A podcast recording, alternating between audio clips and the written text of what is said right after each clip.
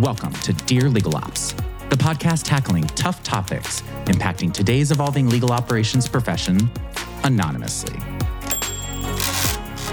This podcast is made for and by the legal ops community. We will hear trailblazing tales and lessons learned from seasoned professionals, change makers, and community champions. Join us as we go on a journey of delightful insights and enthusiastic ideas that will inspire you to find your inner brilliance, personally and professionally. Hey, y'all, welcome back to another episode of Dear Legal Ops. I'm your co host, Tom Stephenson. Today, Tommie and I are excited for the second part of our CLM Cookin' in La Cocina. Oh, yes, y'all, we're continuing on this culinary adventure, crafting a gourmet CLM dish with limited resources. Picture yourself as a master chef in the bustling kitchen of legal operations, where the secret ingredient is always innovation. In our letter today, we're stirring the pot with a listener from Connecticut who's feeling the heat in the fiery depths of contract reviews and negotiations. They're yearning to create a leadership level five star meal, but find themselves stuck with a cold CLM casserole from the budget buffet. It's a sentiment that many of us Tommie and I included, can relate to as we navigate the complex world of CLM with a sprinkle of budget and a dash of existing alternative resources. Joining us in the kitchen today is a seasoned chef in the world of CLM, ready to share her secret recipe for success. Roma Khan, it, well, y'all, let me just read it straight from LinkedIn because it's too damn good to stray away from the original. So, Roma is, I quote, the contracts queen bootstrapping CEO, inventor, connector, attorney, fashionista, and now IVF warrior. She's also the inventor of Global NDA, CEO of Crush Contracts, and owner of Roma Khan Law, a boutique law firm specializing at all the intersections of business and tech entrepreneurship. So, Tommie and I, as we kind of talk about in this episode, we've been watching Roma from the sidelines for a while, and I was thrilled when our paths crossed earlier in 2023 at Legal Geek North America in Chicago. You know, I lived in Chicago for almost 13 years, and it's always going to be the city that gave me so much, including a chance to leave behind a few crazy exes that still live there.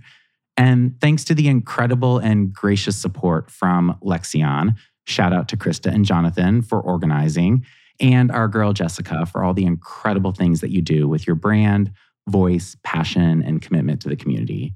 Roma and I talked about CLM and contracts over a bottle or three of wine. So thanks for coming to that TED Talk. But seriously, this is going to be an incredible episode today. We'll explore the art of crafting a personalized CLM cookbook and give you tips on resource optimization and leadership in CLM. We'll also kind of talk a little bit about that hot topic of contract ownership, sparking a fiery debate from a LinkedIn post by Mary O'Carroll a few weeks back that challenges the conventional views on the ownership of contracts and who really is in the driver's seat. Is it legal? Or is it, in the name of Brittany and Whitney, anyone but legal? So, as we venture into this culinary concoction with our Chicago chef, we're going to get dirty with our listeners so they can hopefully leave with more insights, lists, and checkpoints needed to craft your gourmet CLM dish. From identifying the foundations of a CLM cookbook to developing a flexible and actionable plan, Tommie and I, we're here to guide you every step of the way. So sit back, as we dive into our letter with the queen of contracts, as Tommie and I bridge the gap between the voices behind the letters and the vibrant communities surrounding us. But first, grab that glass and get comfy as we dig deep into Dear Legal Ops.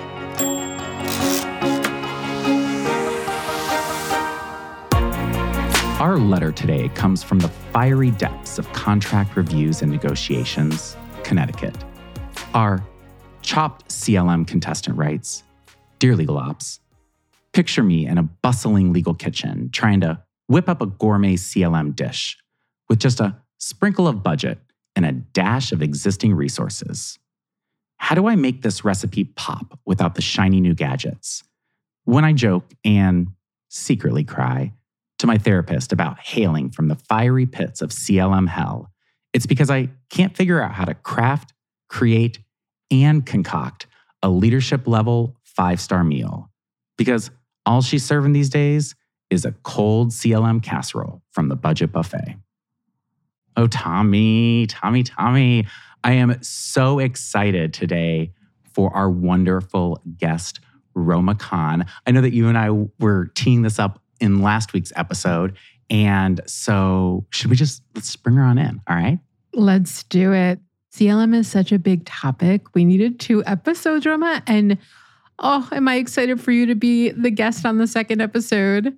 Well, I am so excited to be here. I, it's such a cool moment for me to be a listener, a fan, and now to be on the show and talk about contracts and contract management. When we think about community and whatever that means, right? Whether it's professional, personal, the blend, the intersection between the two, what we're trying to advocate here at Dear Legal Ops, it is truly about these webs that connect together at interesting times that you may not have thought lined up for you. For example, when we were in Chicago, we were at a conference earlier this summer and there was a legal ops event afterwards and we kind of spent more time at that getting to know each other because we've seen each other on the conference circuits and online and thought leadership things but we really had the opportunity i think to sit down for more than an hour or so and and just talk about life in general and what we're doing and when tommy and i we're thinking, okay, we have a lot of CLM content here. We're ready to make this a dual episode. I was like, oh, oh, oh, oh, Roma is going to be, she's going to be so great at this. So we both are are thrilled that not only that you're here, but I think just kind of speaks to the power of community and networking and just opening yourself up to those opportunities and experiences. Well, I'm very excited to be here as well. So I'll tell you, I connected with you on LinkedIn about a year ago. Well, I think a year and six months ago.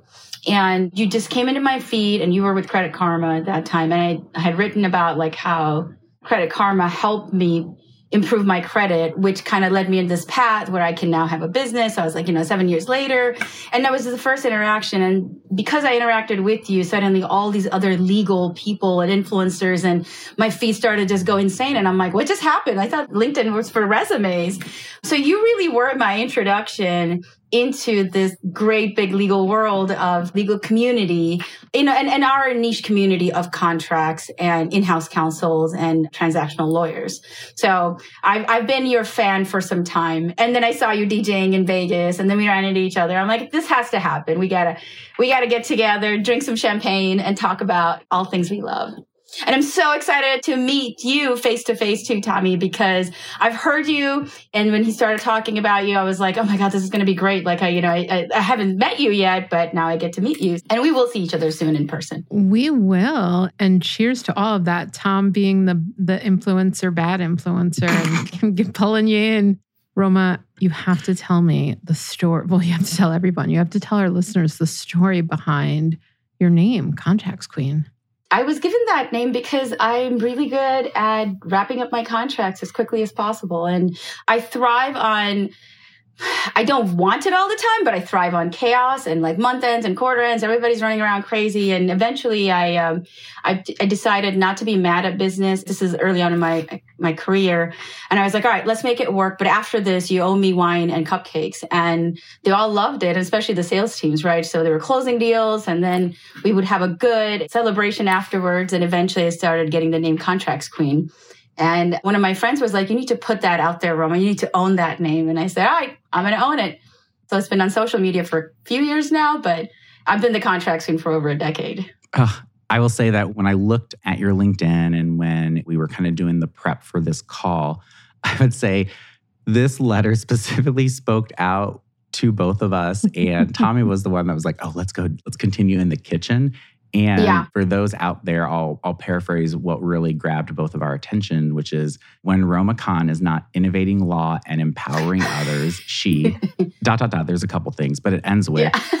decorates cakes, comma, and throws fabulous parties. Which I mean, hi, welcome to the house of Dearly Legal Ops up in here. You know, so right. welcome, welcome, welcome. So thinking about how that stood out to us. And then now getting to our CLM chopped chef from Connecticut, I think one of your specialties is going into this proverbial kitchen, right? With no ingredients, which we're often seeing for in house teams when it comes to contract lifecycle management platforms, processes, hiring, and resources. So when there is no ingredients and kind of a pantry full of shit, right? How do you put it together. Like let's put you up on in the the CLM Chopped show on Food Network. So I'm on Chopped on Dear Legal Ops at the moment. So I love this concept so much. I think when we you and I were chatting earlier about just like resources and how to get things done with what you have, I really enjoyed that the general idea because I like to create. I've been very resourceful my whole life. I've been like this since I was a kid and I think gave me a lot of pride and ego boost to say, look what I did with what I had. You know, that makes me feel even better instead of saying I have unlimited resources and I created this, or I had this much and I make this. So it started with not being able to go out and do grocery shopping sometimes and you're hungry and it's like, what do I have in the kitchen? And I would start making things. And I'm like, I'm a genius in the kitchen. Look at all these things that I made. And I've always had as a kid, this love for presentation. Like I would read in my parents' cookbooks and it's in the 80s and just kind of admiring how things were presented. And I believed that if it wasn't presented well, I wasn't going to eat it. So it all, all of that kind of came together with how I cook, how I present myself, and then working with contracts, even contract templates. I've, I've had, you know, multiple times people look at my templates and say, this is a work of art. And they haven't even read the contract because of just the design of it and the layout of it and how I chose certain words to just sort of de-escalate and disarm the person. So presentation matters a lot all of that comes together in that chopped kitchen, right? If you go and you're given the best cut of meat and you make pot roast out of it in a sloppy way, it doesn't matter what you made and even how good it tastes because it doesn't look good. And you can have grilled cheese and you can present it the right way and it could look so appetizing. So big part of utilizing your resources and giving the best thing possible is a combination of making it good and also presenting it well. So Tommy, I'd love to hear what you think of when it's crafting this gourmet CLM dish, you know, with with limited resources. Where are you starting at in the kitchen? What are you thinking about first? Well, before I tell you where I'm starting, Tom, I need to first comment on what Roma's wearing for the audience. So the audience doesn't know, but we have the we have the ability to see. Roma has this beautiful yellow top on, but she has this feathery, delightful feathery piece. What is it? It's not a. It's a fastener. It's like Thank yeah, you. you wear this for the derbies, yeah. It's like a floral fastener that almost looks yellow and bright, like sunlight. And I had Yes. to mention it because Roma was just talking about how much presentation matters. And she's not lying. Like she delivers on her promise of presentation. So she brought it here. So I had to share that for the folks that won't see this. But Thank you. so so resource optimization. So I love this idea of sort of you're just starting where you're at. Like starting where you're at with what you have and not putting off starting because you don't have XYZ. Like I don't have the newest and greatest tooling or I don't have the budget to go out and hire someone. I don't have. Okay. So then you sort of have to start where you are. So what do you have, right? And Roma, even you pointing out the psychological trick of presenting the words on the page in a format that flows and maybe is easier to read and it's not clunky and in two columns, right? And is a terrible font. Like even putting your company's branding on it, your company's font, like updating all that. All those psychological presentations matter, right? And so you could, that's like actually a very lo fi, high impact, no cost adjustment that you can start making to a process. I will give this example and then I'd love to hear your, your take on it.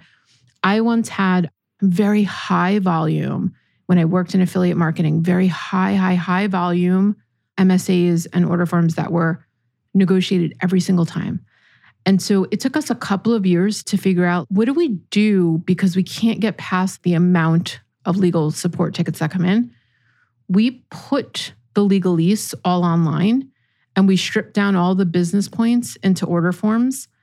And even that psychological change, it changed our negotiations. Like we stopped negotiating probably 70% of those contracts because what we delivered to someone was so beautiful and they just saw sort of the business parts of it and it we churned through it so quickly so obviously Yeah. that's not available to everyone and every industry won't go for it and it's not the solution but i do love how it ties into your idea of just how you you deliver something to someone psychologically really can change their reaction to it and that can help your deal times. There's a reason why you're the contracts queen right? So go go Yeah. into it. Tell me like what what are your ideas on resource optimization when we're all budget constrained I love that story, and I think that it can all translate into the simpler things that we can do. You know, I this example is great because you showed how a simple modification, and let's say you don't have the high tech tools and resources, but you can just bullet point certain things. You can separate certain instructions out. I'm doing a workshop in a couple of days on how to write a practical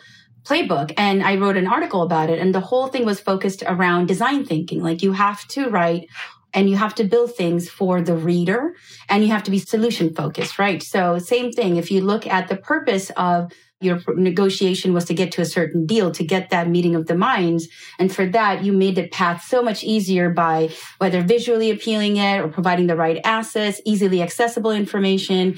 that's an example of process optimization with what you have. And that's more on the aesthetic side and the presentation side. The other parts of it is, you know, let's, if you're diving a little bit more on the resources of technology in a legal department or a contracts department that has a limited budget and you've got these deadlines and goals to meet. So the first thing I would say is everyone take a step back and look at and say, you have your mind, you are strategic, you're smart, you're here for a reason. You can, first of all, do this. You have a lot of technology today that you didn't have even five years ago, that you didn't have 10 years ago. Like people have done this job, and many of them have done it successfully with manual analog tools. So we are quite far ahead where we are today. So let's give ourselves some recognition and look at the tools that we have. So if you don't have a contract management tool, I have turned Google Sheets trackers into CLMs for companies that didn't have CLMs and automating those trackers a little bit, giving the right people certain access. And I mean, you can do so much on Google Sheets. And I'm not even like a, a, a spreadsheet person and I like it. So there's technology that you can use. You can color code things to allow certain access to people. So, uh, you know, when I was studying for the bar, I didn't pass the California bar the first time. My problem was I was, my mind thinking was like I was philosophizing too much. I was writing too much. And somebody gave me a tip and said, don't make them look for the answer. They're grading a lot of papers. They have to go through a lot of stuff. If you're going to make them look for something, they're already frustrated. So by the time they get to your answer, even if it's right, you've kind of pissed them off, right? And I, they kind of stayed with me. And I, evolve my communication and presentation style based on that. So if you have resources and you are presenting a deliverable to your leadership or to your team, make sure that they're able to get to it in the fastest and easiest way possible, not in the most complex, sophisticated way that you thought you could build because you were just like having fun doing those things, right? You got to turn it around and make it user focused. The other thing I would say is also there's this pressure to make everything gourmet. We don't want gourmet all the time. Comfort food is also very important, right? Sometimes and oftentimes we want something that's simple, that's yummy, and that's fulfilling. So you could have the expectations and deliverables could be hey i just need the reports on certain data points and i just need that information because it's going to go into something else or i just need to know this so i have my peace of mind before i go to bed tonight and the cfo just needs to know certain numbers so you don't need to sit down and go through this fancy technology and force the cfo to log into the clm to look at this data you can just collect that data, put it in a piece of paper, say, here, you want, this is the question, here's the answer, there you go. Right. So you can simplify, even with all the high tech tools, sometimes give the most simple form answer to get the job done. So gourmet is wanted, but comfort is also sometimes more in demand than the gourmet piece of things.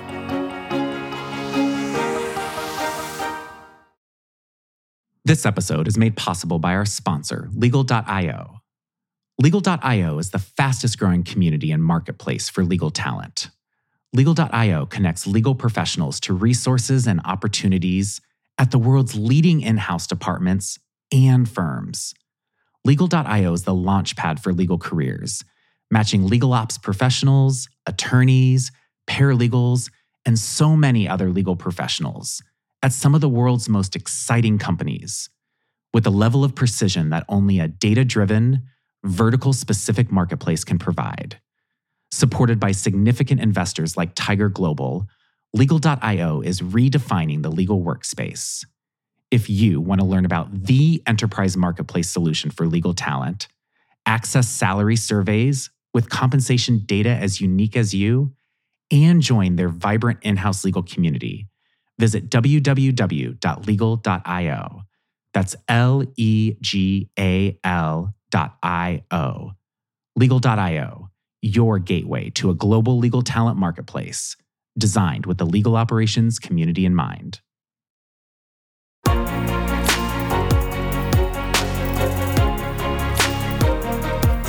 Love it. Love it. She brought the cooking reference in. So good. And what I think is that I resonated the most with was also, you know, when I was at Credit Karma and Teladocs, it's just understanding that this resource optimization, it's really about what steps you need to start thinking about or understanding about the business to know what your true needs are. And so a lot of times it's, hey, we may not have this resource, but we need to push this initiative forward and we have the budget for it. So let's look at flex talent, right? Let's look at an ALSP. Let's look at things that can move this forward. And a lot of times it is driven by legal ops trying to find what that solution is. And when you look at the tasks and what the business blockers are related to contracts, and it's then defining those primary goals that really drive revenue forward. So, what are we trying to accomplish here? So, you may already have that vintage car that just works fine. It's okay to have the Toyota, right? But how do you, you know, find your voice in a sea of the tech tool galore? I think it's it's true.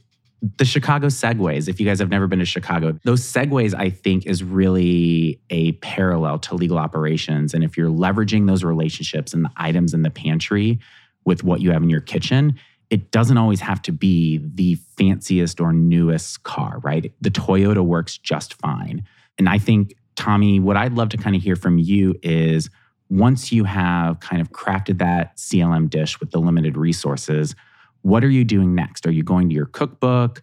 Are you just cooking it off the top of your mind because you've done this before? Like, what are you doing next?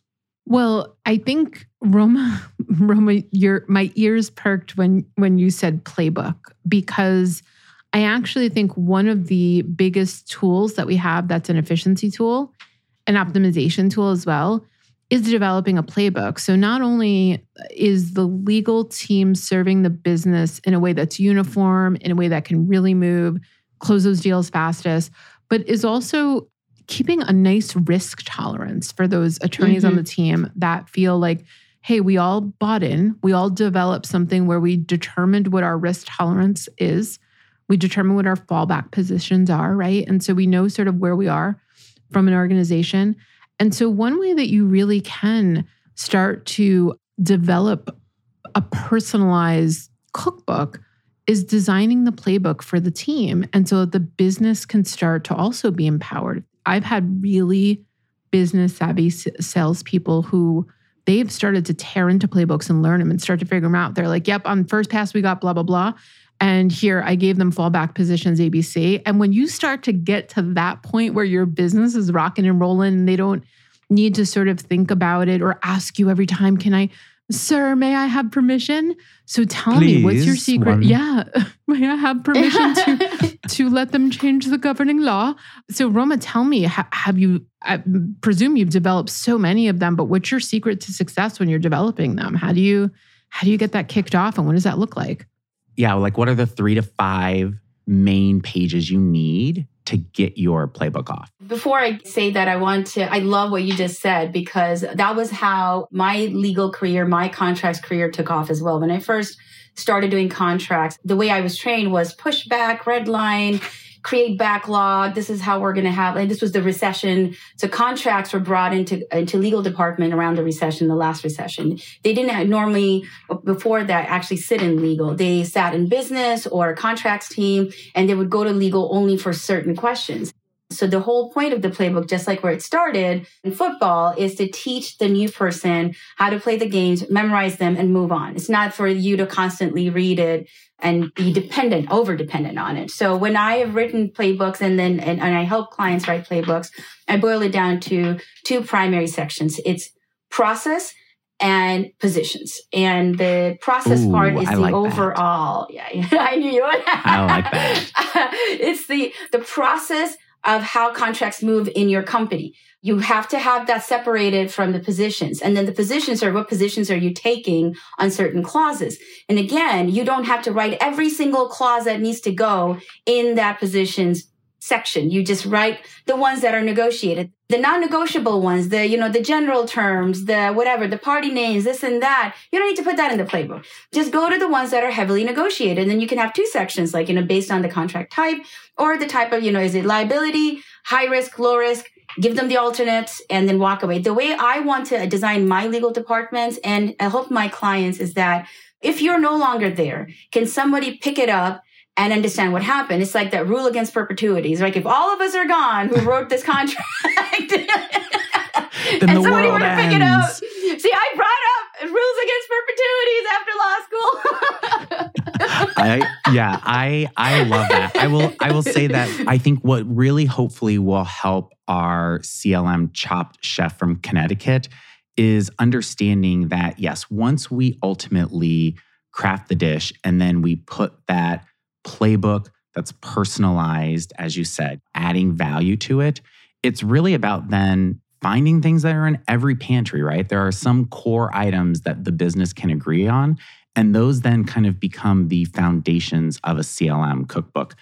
You also really scratched an itch that I'm I, I want to just I'll quickly glance over, which is when you were talking about contracts and how are contracts owned by legal? Are they business in their nature? And one of the pioneers in the legal ops community, in the legal community, Chief Community Officer of Ironclad, Mary O'Carroll, she recently posted, and I'll quote, who should own contracts and its tooling? Who should own contracts and its systems and tools within an organization? Some say everyone owns it, which means no one owns it. I, as in Mary, feel strongly that this should be the GC's responsibility and an obvious part of his or her job. And I think that post itself just goes to this final piece, which is once you have the playbook, right? It's really about who are you servicing? Who are you taking in your kitchen? Who are you feeding with the contracts program, system, tooling, process? You're really rethinking the ownership and the nature of contracts. So I'd kind of really like to close this up today with understanding when you are prepping it, when you are reading the cookbook, when you are getting finished with the final preparations and serving it, how are you going to guide someone who's in this chopped CLM world as well to whip up a masterful mix in the CLM culinary arena while understanding that the role of contracts is based upon a lot of different parts and where do you start?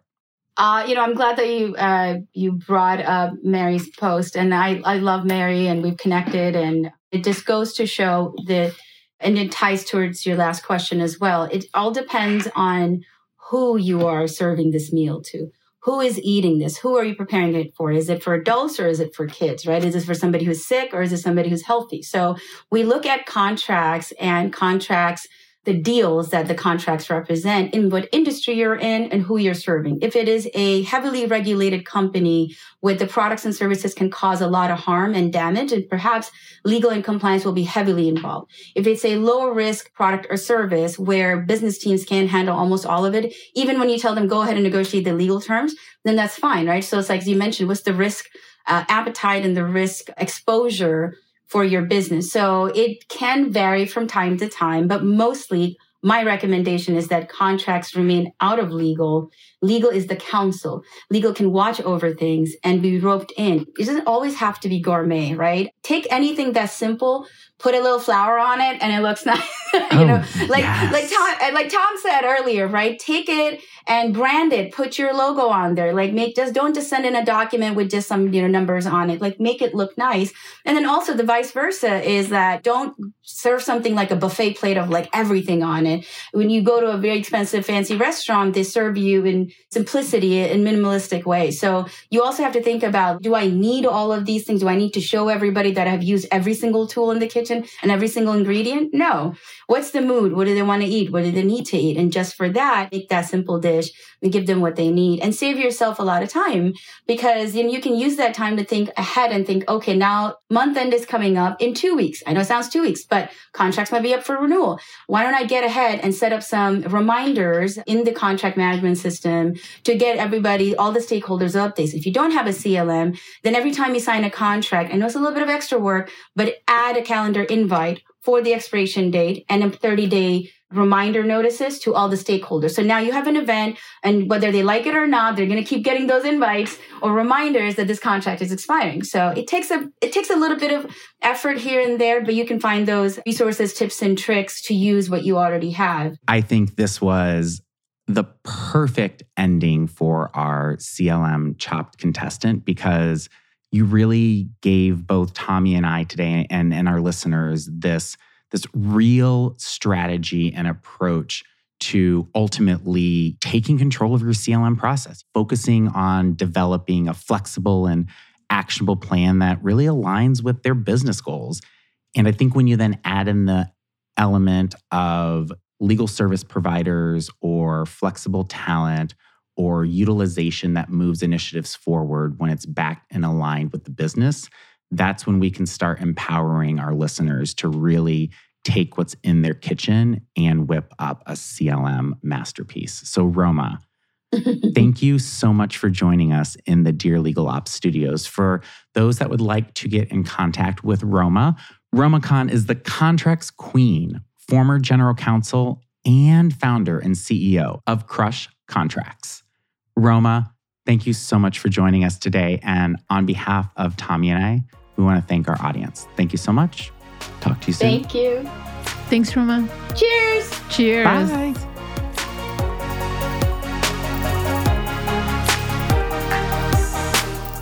And as we whisk away the remnants of today's hearty conversation, we find solace in the shared pains and triumphs from the fiery pits of CLM from Connecticut.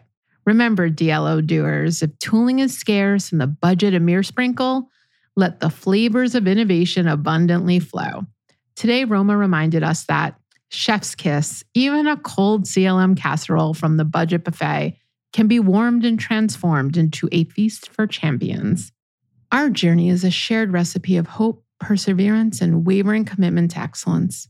We explore the secret ingredients of leadership and drawing inspiration from community champions. Dear legal operatives, remember this the culinary masterpiece you aspire to craft is not defined by the zest of your zeal. As we venture forth into myriad realms of contracts, let us wear our aprons of agility and wield our whisks of wisdom. So keep the fires burning, the pot simmering, and the flavors flourishing. The Dear Legal Ops kitchen is always a buzz, and you, dear Legal Ops listeners, will always have a seat at our table. Bon appetit, y'all! For more Dear Legal Ops content, make sure to follow us on all social media using the handle at Dear Legal Ops. Have a tough legal ops topic you want us to tackle? Submit a letter and share your stories with us at dearlegalops.com slash submit for a chance to be featured on the show. Like what you hear? Go ahead and leave us a five star review wherever you're listening. As always, I'm your host, Tom Stephenson, adding a splash of color to the lively landscape that is legal operations. And I'm Tommie Tavares Ferreira, your voice of reason amidst the whirlwind of change, keeping it real and relatable. Dear Legal Ops is produced by Redd Rock Music. Until next time.